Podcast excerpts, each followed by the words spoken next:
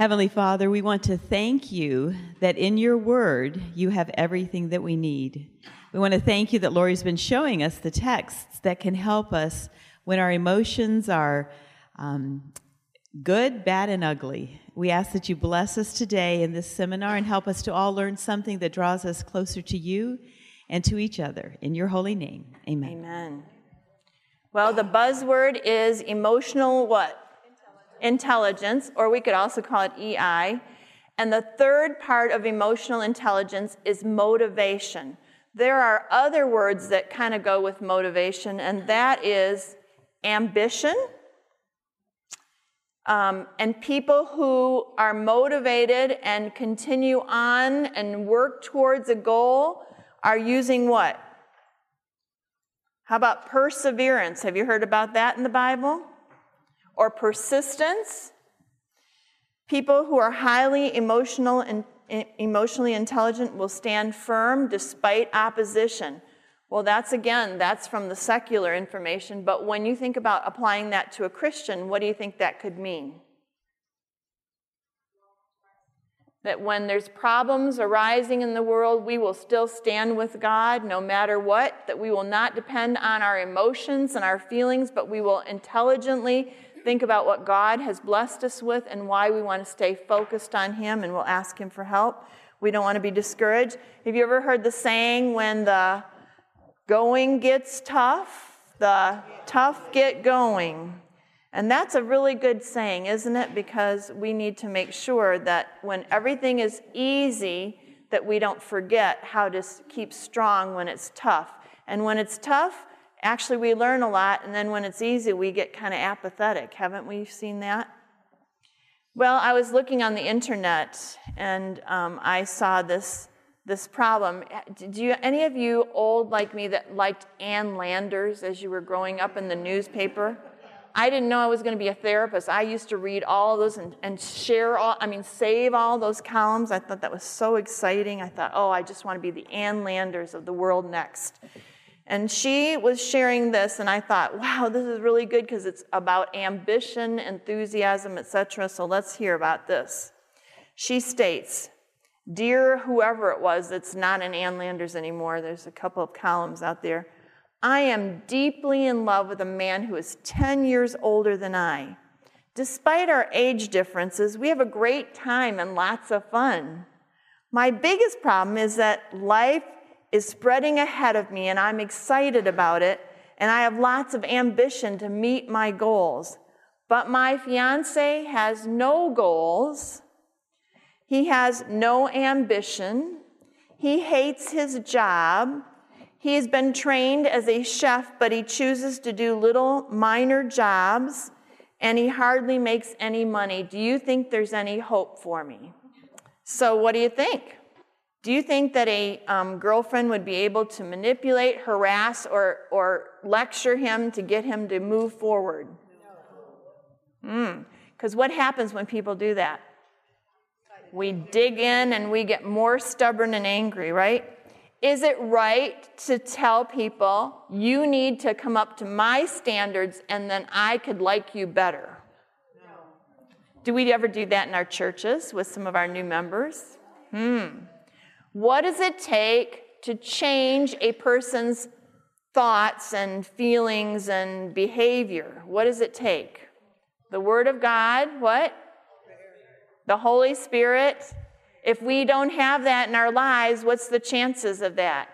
So then let's say that you married somebody like that and you've done the, you know, persuading, convincing, the preaching, etc., and it doesn't happen. What do we do? God has to change me, doesn't he? I have to give up my expectations of that person. I have to change my attitude. I have to stop thinking that my way is the best way. There's a lot of work, isn't there? So the other thing is that sometimes people settle for those things and still go forward, right? And they expect that there's going to be a magical cure and they have a lot of sadness ahead. But we can get through some of these things because God is really good and He can help us. But you know, there's necessary endings. Anybody ever read that book, Necessary Endings? There's a time for everything a time to give up and a time to go forward. And sometimes when you are not in a situation yet, because you haven't married them, you need to be breaking up, right? And sometimes people are afraid. They go, Oh, but I love him. I hear this all the time in counseling, but I just love him. It takes more than water to make soup, right? And it takes more than love to make a healthy marriage and relationship. So give people good advice when you see people struggling with that. So that's about ambition. How many of you know people who could not stick to anything? How many of you knew brilliant, intelligent people who looked like they were going to go really far? Maybe they even got voted to be the most successful person in their class, and then they didn't accomplish anything. There are people who give up on parenting, there's people who give up their children, there's people who give up on their marriages, their jobs, their schooling. I mean, I have a brother that quit his college education one semester from his business degree. Don't understand that. Drives a truck. And bless his heart, you know, at least he's driving a truck. But I'm just saying that it's really sad when you see people giving up.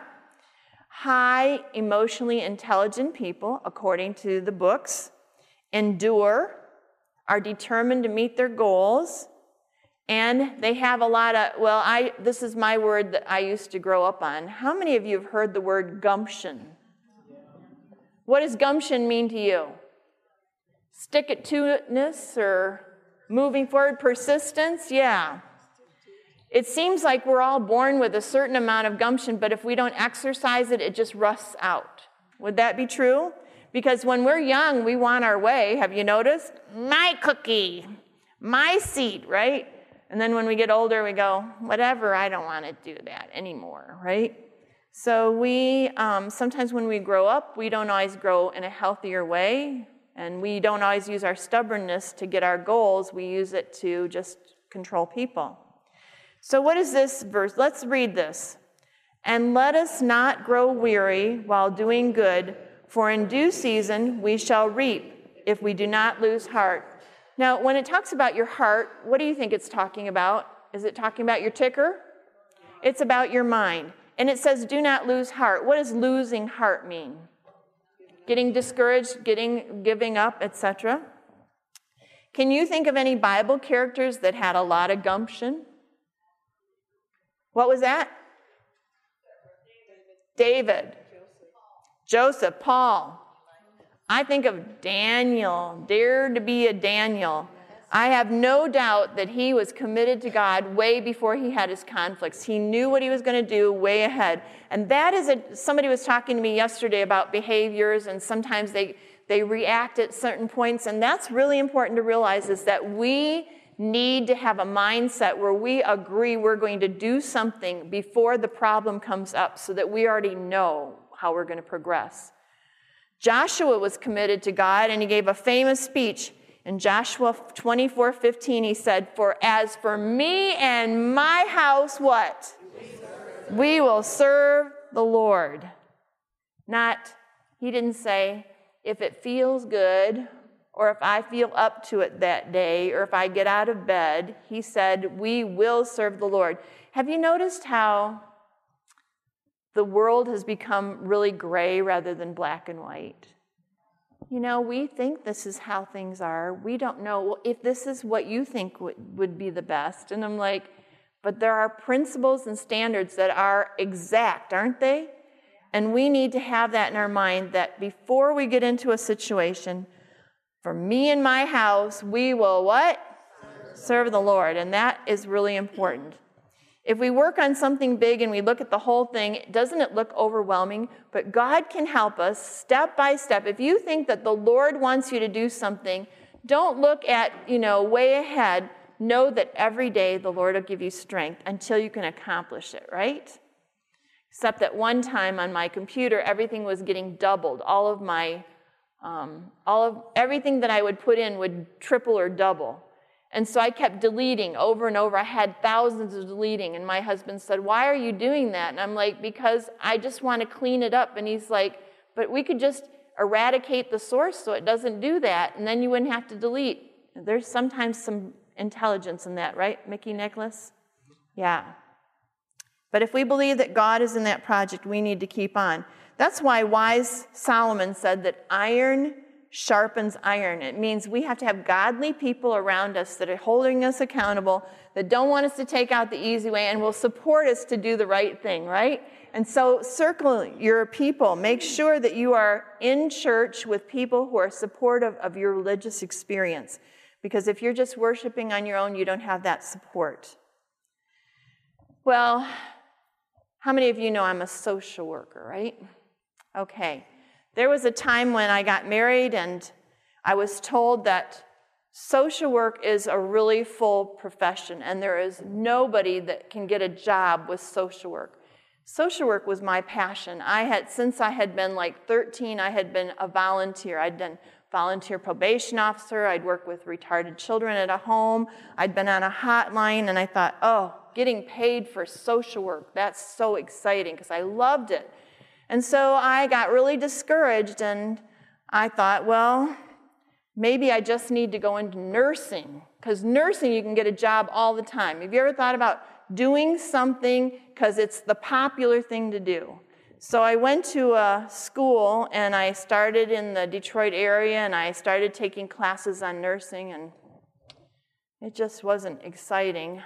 I mean, I really I was pulling average grades and finally, after my last one, where I was just annoyed with all the sciences and the things that I was learning and I didn't like, I said to my husband, I've had it.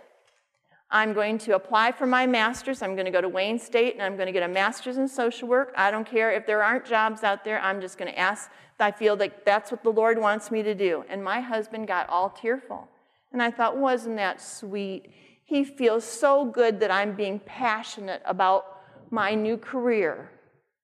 And he said, No, that wasn't really it.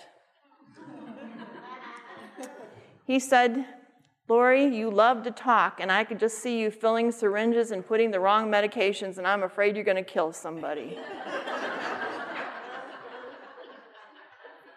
well, I became a social worker. I got A's in social work because it was my passion. And I'm really thankful. I love it because I really believe that my field has been a blessing to even church members. And um, I think that you need to not get focused on what other people's opinions are. You need to do what you feel the Lord wants you to do, and He'll bless you. Do you agree? All right, let's read this. This is from Ellen White. I don't remember what NL stands for, but it's NL 59. It takes persistence not of a day, nor of a year, but of a lifetime. I'm going to start that again. I want to make sure you're all with me. I love to hear the voice choir. It takes persistence, not of a day, nor of a year, but of a lifetime. The struggle for conquest over self is a lifelong struggle. Without continual effort and constant activity, there can be no advancement in divine life, no attainment of the victor's crown.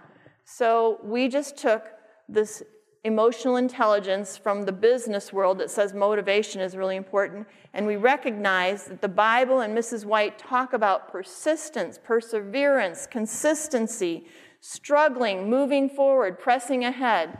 And you see, these are Christian ethics. Very important. Um, God can give us the power to stay persistent and focused on a goal. Let's read this. Ready?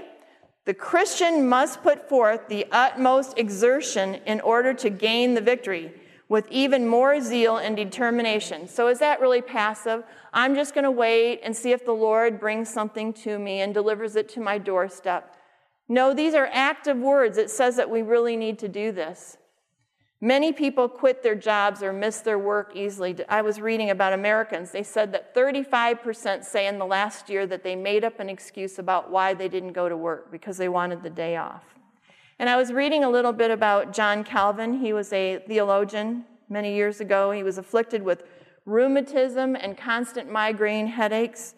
And yet he continued to preach, teach, write books, and he governed Geneva, Switzerland for 25 years. I didn't know that.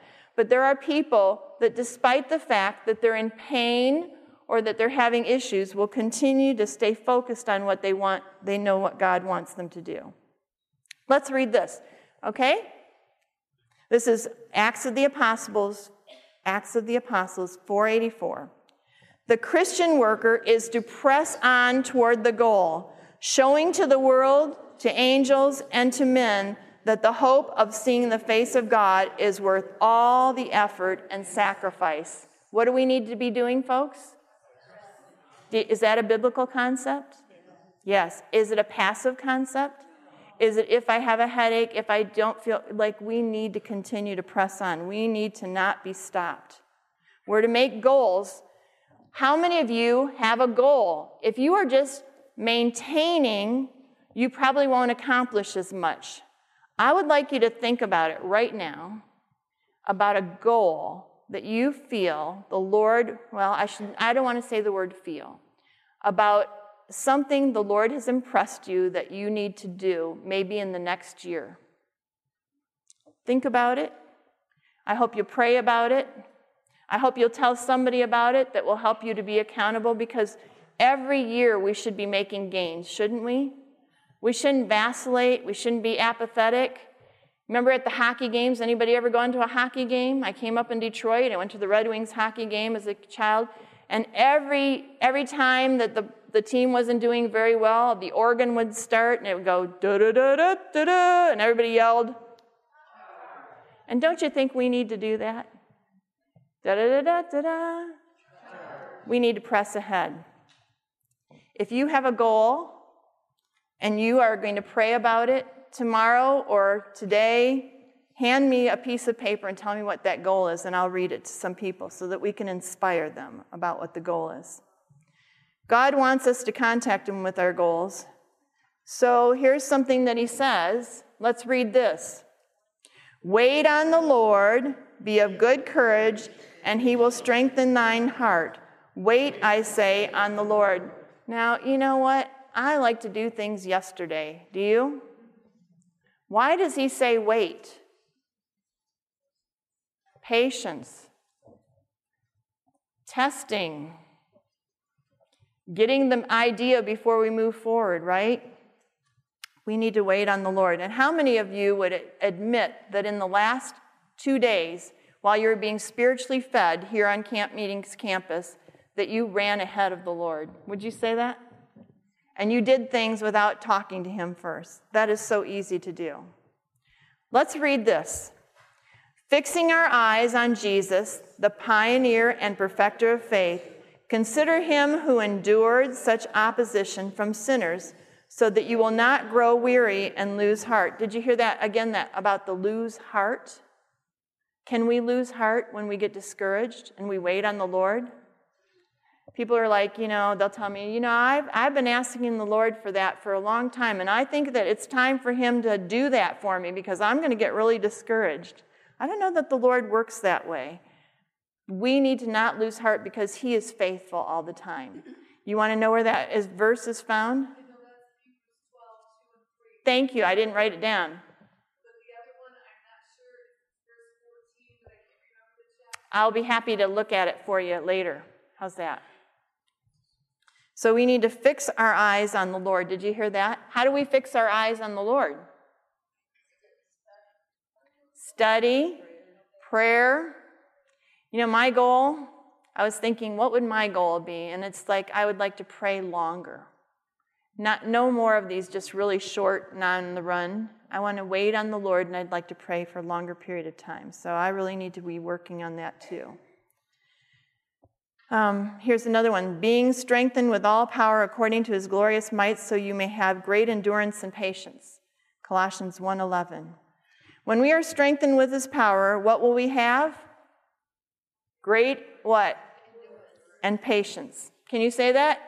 Great endurance and patience. Any of you need great endurance and patience? Can you say this? The goal was greater than the toll.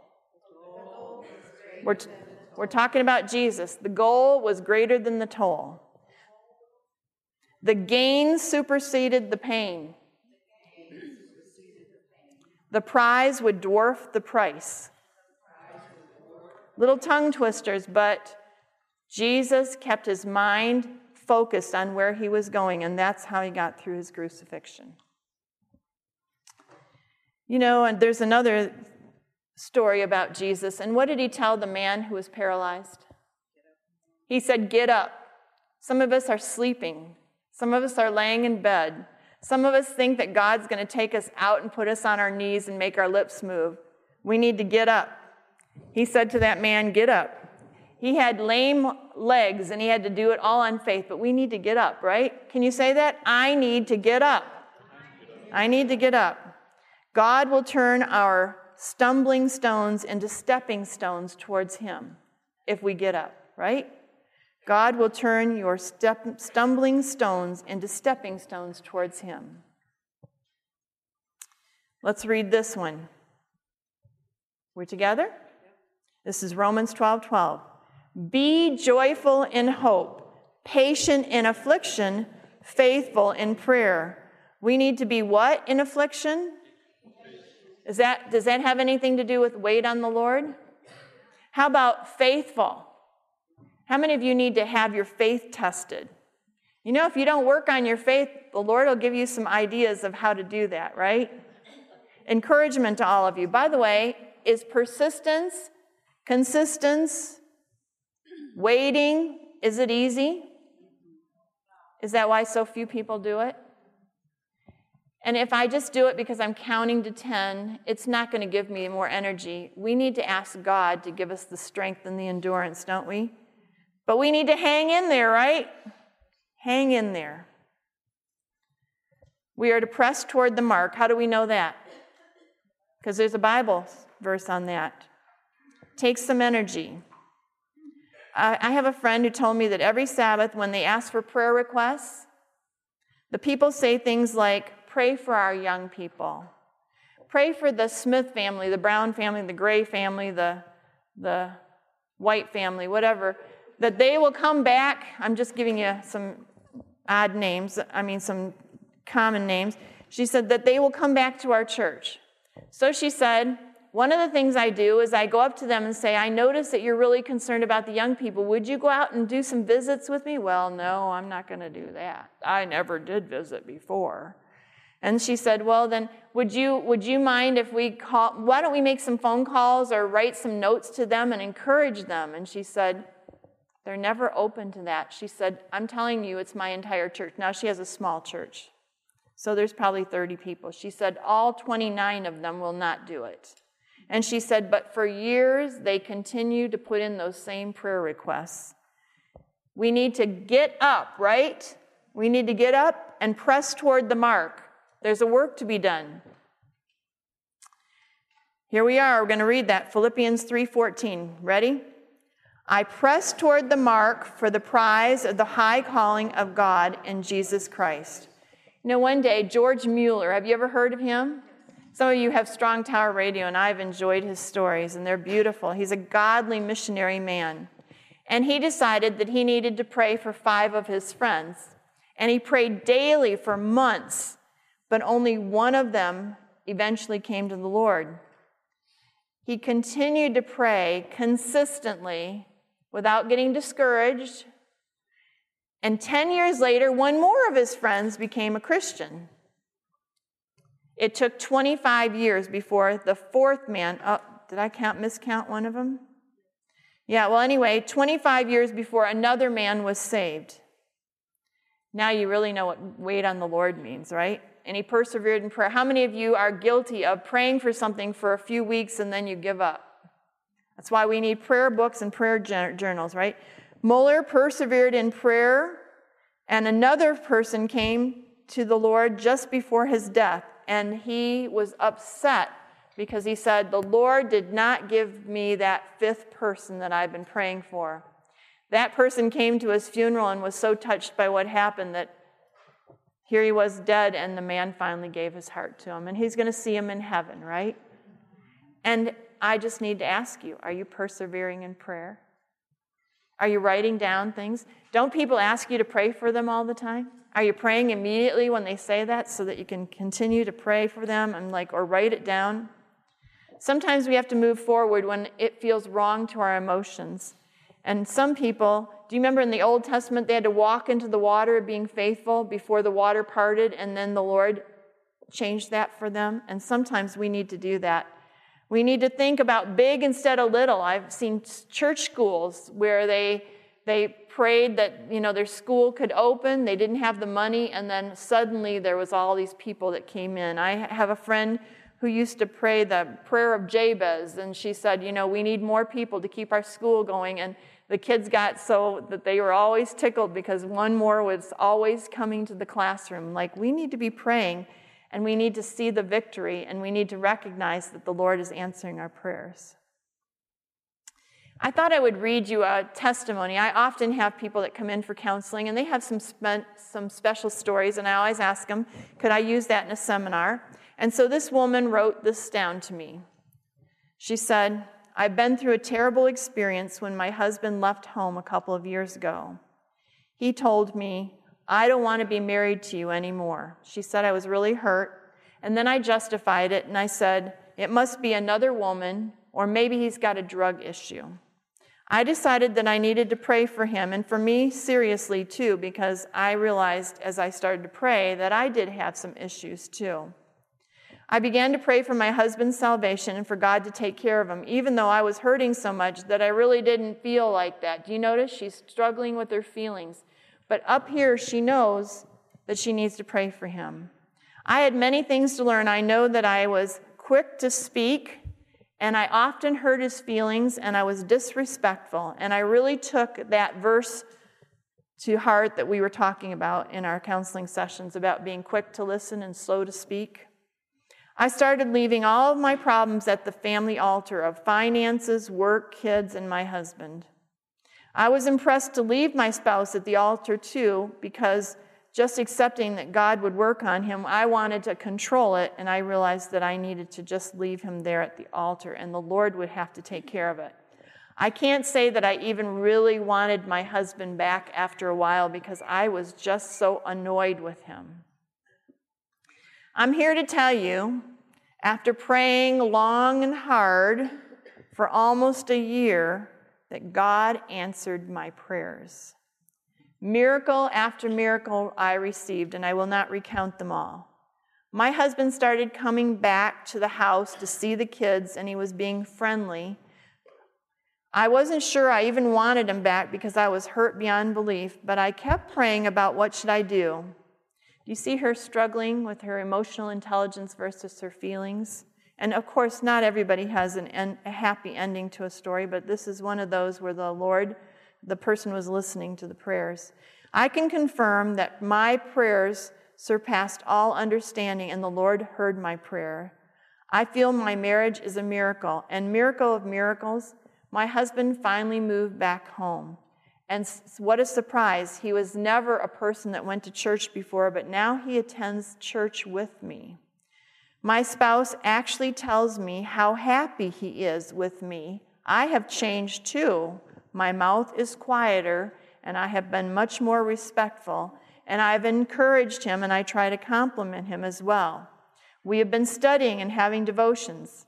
One night I was teaching a night class, and my husband came to my class with a birthday card and a cake. He announced to the class that he wanted to publicly say in front of my students, and I didn't know what he was about to say, that I was such a great wife, and he just wanted them to all recognize what a special person I was, and he led them in a song of birthday, kissing me and eating cake with everybody. I was overwhelmed with emotion, but it was all good emotions, and I know that the Lord not only healed my marriage, but He healed my attitude as well. I like happy stories. We all know that there are stories that do not end happily, but we need to recognize that no matter how I feel or how frustrated I am, that I need to be praying. We dishonor God when we are whining. We talk about our problems all the time rather than what God has done that was good for us, don't we? What is going um, when we're going through our difficulties, we need to realize that God sent His Son and He sacrificed everything for us, and He's been very good to us, and we need to not have self pity. Self pity will keep you immobilized so that your future is no different than your past. Do you agree with that? So let's read from James 5 7. Be patient, then, brothers and sisters, until the Lord's coming. See how the farmer waits for the land to yield its valuable crop, patiently wait for the autumn and the spring. So, what if the farmer says to his wife after he plants the crop, Let's move to California and see if we like it better out there? He would miss out on what? The harvest.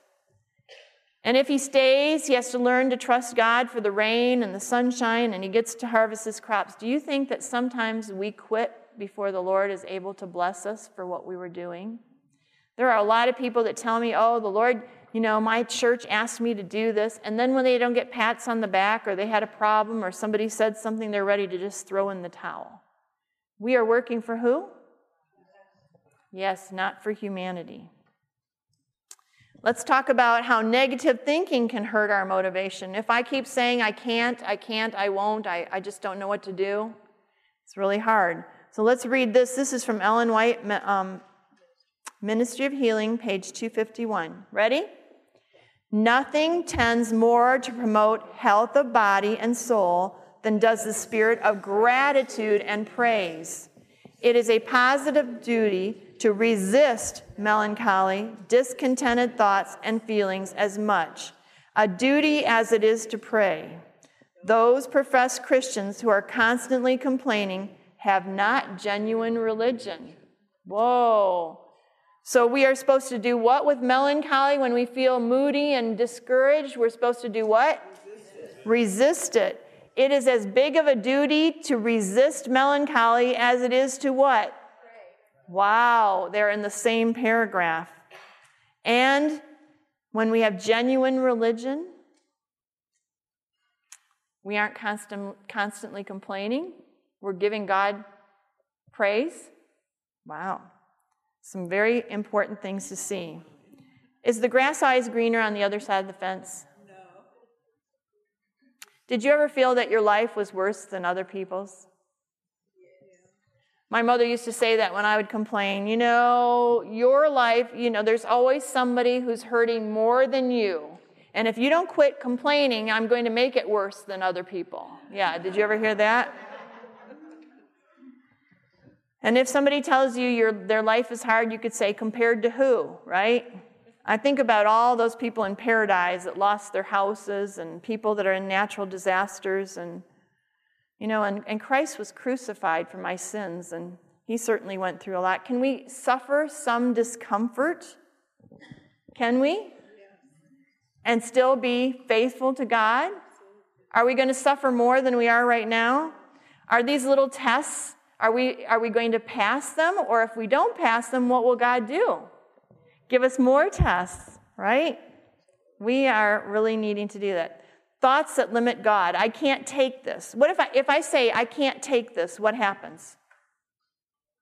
I get more anxious, more nervous, and I'm watching for reasons why I can't take this.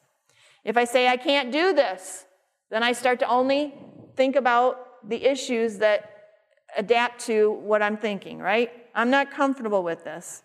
Do you think God can stretch us past our comfort levels? You know, many of us, I used to love talking about personalities. You know, the sanguine, the phlegmatic, the melancholy, the, um, the choleric. And I'm convinced that when we are Christians, that God takes us out of some of our personalities and pushes us into others because we all become hospitality people. We all become kind. We all become trying to organize things for His service. And I just think that He stretches us and we should not limit Him. Perseverance isn't fun, is it? But we are commanded to persevere and to press what? That's right. I can't think of anybody more um, resilient than my son Carlo. How many of you know my son Carlo? Okay. Y'all know about him? Yes. Carlo survived the amputation of a gangrenous arm, accidents, the abandonment of his father, the murder of his mother, physical abuse and beatings, but he stayed focused. His dream was to serve God and to be educated in the United States. And God blessed him. It looked like he was going to starve to death, or he was going to be homeless, or he wasn't going to have any education, or he wasn't going to have a place to um, call his own, or he wasn't going to have any support. And God blessed him, and he would the doors would open for Carlo because Carlo is a man of prayer and he's a Christian. And he always told me when he had all these terrible things and his father abandoned him and his mother was murdered, he said, You know, I just thought that the Lord was crying for me. I could just see Jesus just taking it for me. Like, we need to think about it that way, don't you? And after hearing his story, I wrote his book. It's over there in the ABC, but it is an amazing story. And right now, Carlo um, is at the University of Missouri, and he's in his, he just finished his first year of his PhD in music education. Full scholarship and a teaching assistant so he can get through. So we just need to not give up. I know many of you have heard of Neil Nedley, who does that 10 day stop, stop depression no, depression recovery program. And he said that the patients that he gets in have terrible self talk and that they are very low on emotional intelligence when they come into the program. But 10 days later, they are higher on their testing of emotional intelligence than the average out there in the United States. And he said that when we say things like, I can't stand it or I'm miserable, that this actually starts to change some of the chemicals in the brain and people get more depressed and it sets them up to fail and it increases their anxiety. And he said, We can get on the other side of it if we recognize that I can do all things through Christ who strengthens me and I can tolerate things. So he has this song that he sings with people, and I thought you would like to sing it. I'm sure you know the song Frere Jacques, right? So we are going to fight I Can't Stand It Itis, and we're going to sing it to Frere Jacques. Are you ready? I don't like it, I don't like it, it's okay, it's okay. I can stand it anyways, I can stand it anyways, I'm all right, I'm all right. Let's do it again. I don't like it, I don't like it, it's okay, it's okay. I can stand it anyway. I can stand it anyway. I'm all right. I'm all right. So when you get really distressed, you have a little song to sing, don't you? I think it's a very helpful song. I'm going to talk to you about your emotions. We talked about it the other day. The core emotions are anger, fear, sadness, and joy. You can have a lot of emotions in between, but know that those are your core emotions. If you are um, in, let's say, anger, you know, emotions, some people go, Oh, I just wish I could be quiet and not have any of these emotions. Emotions were given to us, they were a godly thing. Remember, be angry, but don't sin. Be ang- like, Anger tells you that usually somebody has crossed over their boundaries and they're, they're, you need to like make a protection or or you need to stand up for somebody or you need to forgive somebody whatever. It's telling you something. So you need to work on it and then let it go. You need to recognize that it's helpful because it tells you that you got something to do. And you need to be able to forgive people too okay? Then there's another one which is fear Fear might be telling us that we need to take protection, we need to, uh, we need to hide, we need to run, we need to, we need to figure out why somebody is threatening us, or we, we need to figure out why we're feeling panic. By the way, sometimes we're not in danger and we feel panic anyway, and that means that we're over controlling ourselves and we think that we can take care of things a lot better than God. You, you see that? We have to give it to God. And some people live with so much fear and panic that it becomes a real hard um, trait that they have and a pattern, and they need a little extra help. Men, I'm talking about a stereotypical, men often get that fight or flight when they have that fear, and many of them like to escape. And sometimes they escape into wrong, bad places. And that does not help them because when they're done with their escape, they come back to the problem and it hasn't been solved. All right think I'll be turning my phone off here. All right, keeping fear in our life can create problems like obsessive compulsive disorder, social phobia, generalized anxiety disorders, and panic attacks. We really want to make sure that when we're done dealing with our fear that we move forward into another area. All right, so then that leaves us with sadness. Now, I'm going through these very fast. You understand that you may be feeling some of these, and, and, you, and I'm not saying that, you know, I just fixed it in two seconds. We're just looking at some of it and visiting some of it. If you're experiencing sadness, what likely happened? You had a loss or an adjustment or a change in your life, right? And grief has many stages, right? First one is shock, and the next one is anger, and the next one is, is disorientation. You don't know what you're going to do. And then, actually, as you get through the stages, you start to move forward. There isn't anything wrong with taking time to grieve. And grieving is, is good for us when we go through it because if we postpone it, then we have a problem, which is the grieving stages last longer. But then there's also that negative grief where we look backward and we overanalyze and we keep asking why, why, why. There are not answers to why all the time, is there? There was a researcher that did a really interesting study on widows. Again, I don't want you to think that I'm giving you the 25 cents version, but I just want you to know about this. It was interesting that they looked at widows and they found out that pretty much at the very beginning, they often say why. But after a few months, half of them stopped saying why, and the other half started continuing to say why. The other ones that stopped saying why started doing what? What do I need to do now? What do I do I need to go back to school? What should I get rid of in my house? What do I, you know, need to do on my career? Um, what do I need to do with my kids? And those kinds of things. And after they watched them for two or three years, they found out the ones who continued to analyze and, and obsess about why this is not fair, there's no answers to why, right? We are in a sinful world. Those are the ones who had more anxiety and depression. But the ones that said what actually were able to move through those stages and they had less mental health problems. Just an interesting thing. You know, the Lord gave the Israelites, I was reading that. Remember when Moses died? He let the Israelites grieve. He gave them 30 days. They could cry, they could wail, they could talk about all their memories, and then they were to be on their way. Kind of an interesting thought. Doesn't happen with all of us, but it is like there's a time to grieve and a time to move on, isn't there? As best we can. And sometimes we need some help. Of all those emotions that we just talked about, which one, what were they? Anger, fear, and grief. Yeah, grief or sadness. Those are all unhealthy emotions if we hold on to them long enough.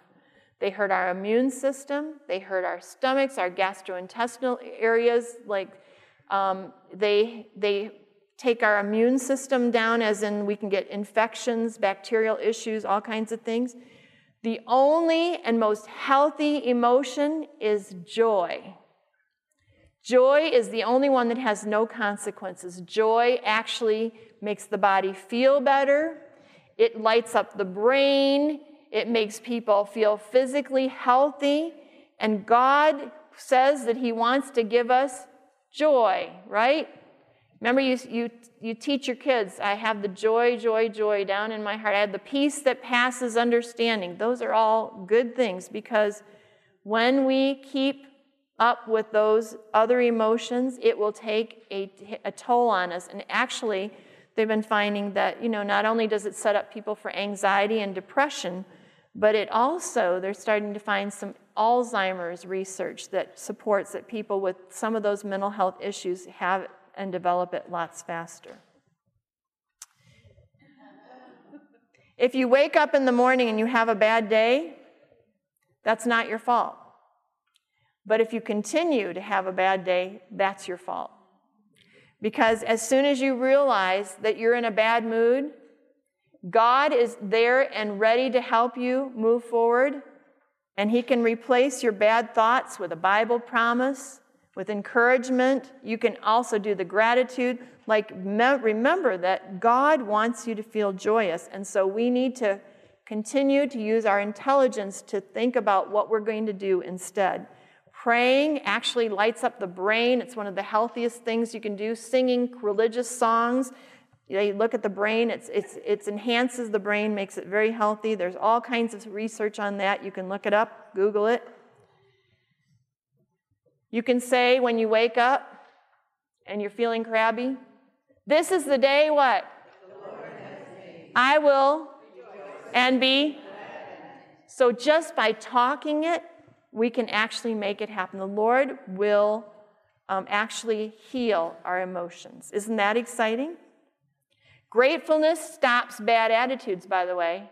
People usually who have a bad attitude are feeling sorry for themselves. Oh, you know, life is really hard. Nobody ever trusts me, and they don't they don't ever take me for serious or whatever. Yeah, we need to continue to think about that.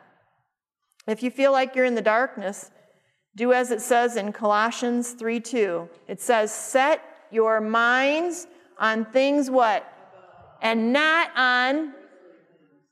I talked about that illustration. You can't go forward in a car if you're looking in the rearview mirror.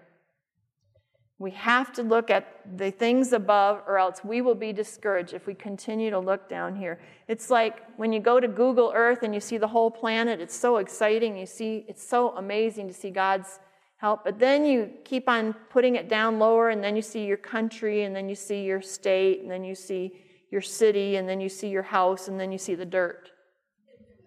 There is all this stuff to look at, but you could focus on the dirt when there's heaven to be looking at, right?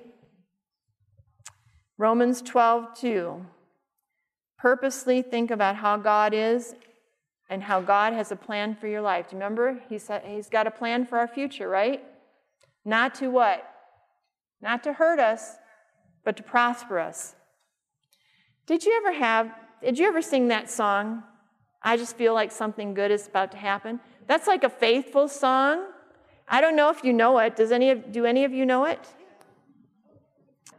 Do you know the Lord has given us many songs, hymns, and beautiful music? Make sure that you sing because it encourages you and it lights up your brain and it makes you healthy. When Larry Alexander learned that he had 18 months to live, his world came crashing down. The prospect of experimental surgery offered some hope, but the future was bleak. His wife, Anne, then pregnant with their third child, faced the stress of having to raise their three children, provide for the family, and nurse a man who faced the prospect of losing his life. While most families would have cracked under the pressure, the Alexanders did not. In fact, they later looked back on what had happened and they believed that stress brought them closer together. Larry didn't succumb to the injury which threatened his life, but he was never able to go back to work and work as a um, college professor or hold a job down this caused financial hardship and changes, but they believed their family was enriched by their ordeal. We don't have the money we used to have, said Larry, but most of the time we find ways of managing. We're basically a very close family. Do you ever wonder why stress causes some families to break up while others are strengthened? Two researchers, Dr. Nick Stinnett and John DeFrain, began studying 3,000 families, including this family, and they published their findings in a book that was entitled Secrets of Strong Families. And here's what they found families that survive often enjoy each other's company, they worship together in church, they're committed to each other. And actually, the Alexanders were normally in church two or three times a week, unless their schedule was preventing it or they're with a child at school. And they also found out that families who have a commitment to each other, appreciate each other, and compliment each other communicate, make time together, have spiritual wellness, and determination to, oh, that would cope with crises. Yeah, they would refuse to take each other for granted, and so they did better. And so they said, very important that people show appreciation to each other, and hopefully you'll never, ever face the stressors that the Alexanders did but recognize that you have a lot of things that you can do that will determine whether you'll be successful in your family, which is emotionally intelligent family behaviors. So, what have you learned today? Anybody, something that you feel that was practical that you could put into your life and you could think about that would be helpful for you um, regarding motivation, perseverance? Anybody? I've got a microphone. Is it on? Yes. This morning I got up and I realized I Say was. loud. This morning when I got up, I realized I was in a grumpy mood. when I spoke to somebody. And then I had a minute later to You're in your amygdala. to th- think about it. And I said to myself, self, you can choose um, your thought patterns now, and you don't have to be grumpy all day. That's wonderful. So you took that to heart. Anybody closer?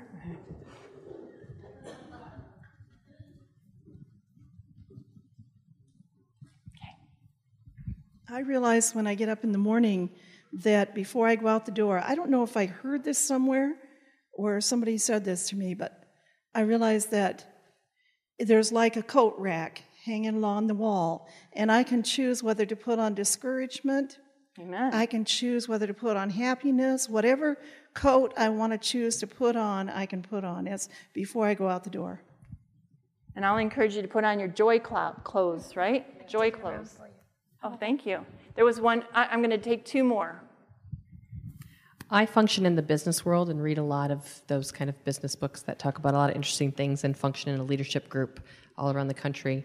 And I'm very encouraged by this because this is some of the stuff that we're talking about in the secular world. Yes. And I really appreciate that there is more scripture and that the answer what you're saying is the answers are there and it's encouraging me that I need to dive in deeper here and make sure that I'm filtering what I'm reading in the secular world against what God has Yes, to say. they, actually, the secular world is also putting the Eastern religion in with it. You know, we need to be mindful and all the rest. But these are biblical principles. Is there one more? One more.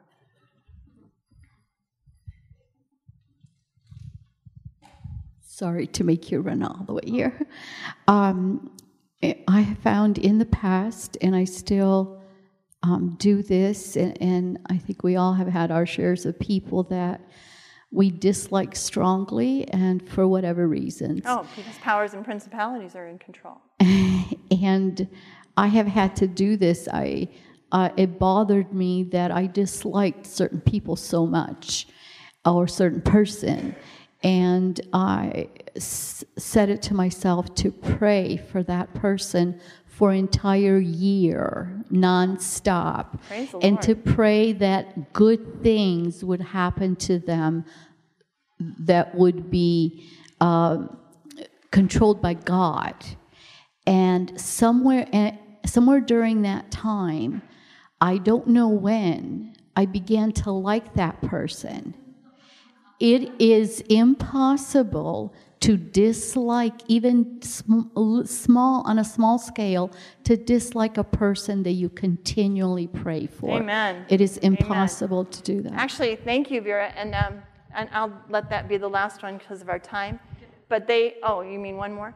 There was a research project where they showed um, couples that prayed for each other for a month, 30 days. They looked at the beginning, how they felt about each other, and they looked at the end. And those couples actually had much more warm and fond feelings for people uh, when they were done it with the 30 days.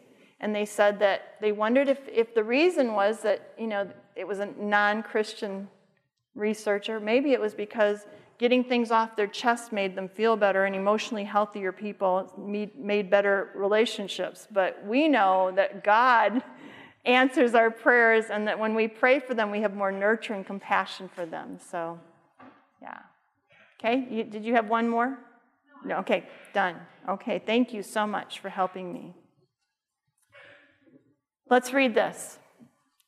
And may the Lord make your love for one another and for all people grow and overflow, just as our love for you overflows.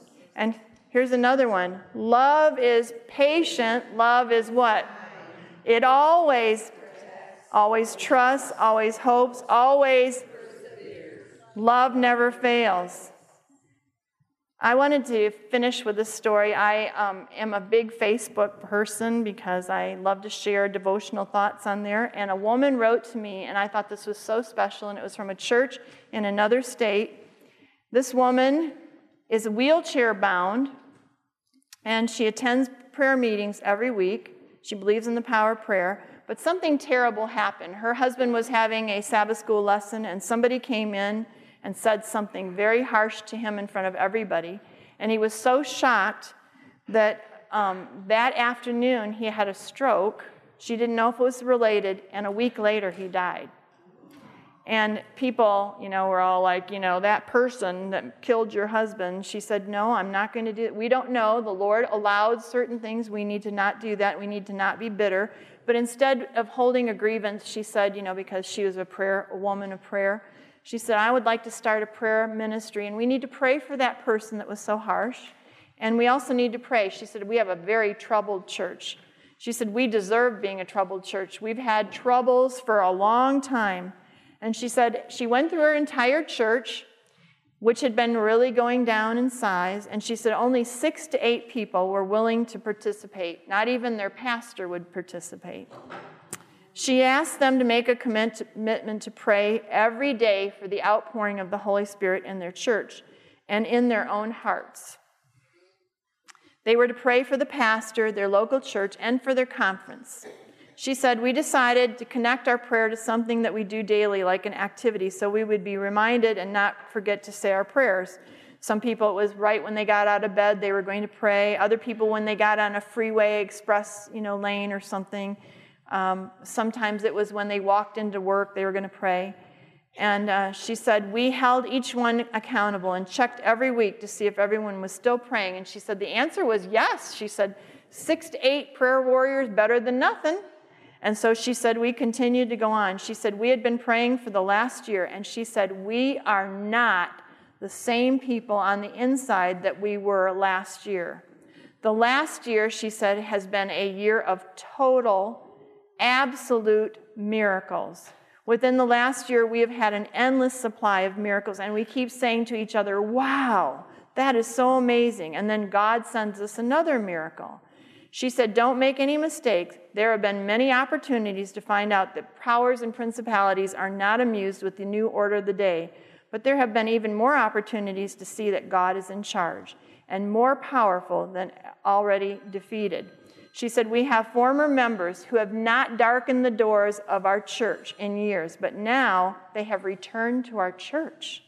She said, We have watched barriers between us and our community dissolve. She said, Nobody stayed after church. Everybody disappeared right after the church. Now we stand after church, and she said, We talk and we talk. There may not be any potluck go on, but people want to see each other, and many times it's an hour or more before people go home. And she said, People linger, and it's just shocking. She said, even our board members, people don't want to go home from our board meetings. What's that about? She said, they hang around and visit. We are all tight friends. She said, we draw strength from fellowshipping with each other. We love each other. She says, we pray every day, sometimes several times a day. She said, prayer changes hearts and increases our love for one another. Isn't that an inspiring story? Are you praying? Are you persevering? Do you know what your goal is? Do you know what God wants you to accomplish this week? Do you know what He wants you to accomplish this year? Are you forgiving people? Are you praying for your loved ones? Are you not giving up in despair? Are you praying for your relationships? We need to keep praying, we need to keep moving forward, and we need to recognize that our emotions should not cripple us because God is so much stronger. We can learn from our emotions, but they are gauges, not controls, right? Let's pray. Dear Father, we just thank you that you've been with us. We thank you for the time that we are allowed to have in here. I pray for each person here, Lord, that they will make a goal with you, that they will surround themselves with supportive people, that they will try and find people to pray with on this campus, that they will be praying for the meetings, the speakers, but Lord, especially for their own hearts, because we know we're stony and that we need to soften. And Lord, you love us, you take care of us, and we want to go forward towards your cross so that we can be in heaven one day without all these issues around us. In your holy name, amen. This media was brought to you by Audioverse a website dedicated to spreading God's Word through free sermon audio and much more. If you would like to know more about Audioverse, or if you would like to listen to more sermons, please visit www.audioverse.org.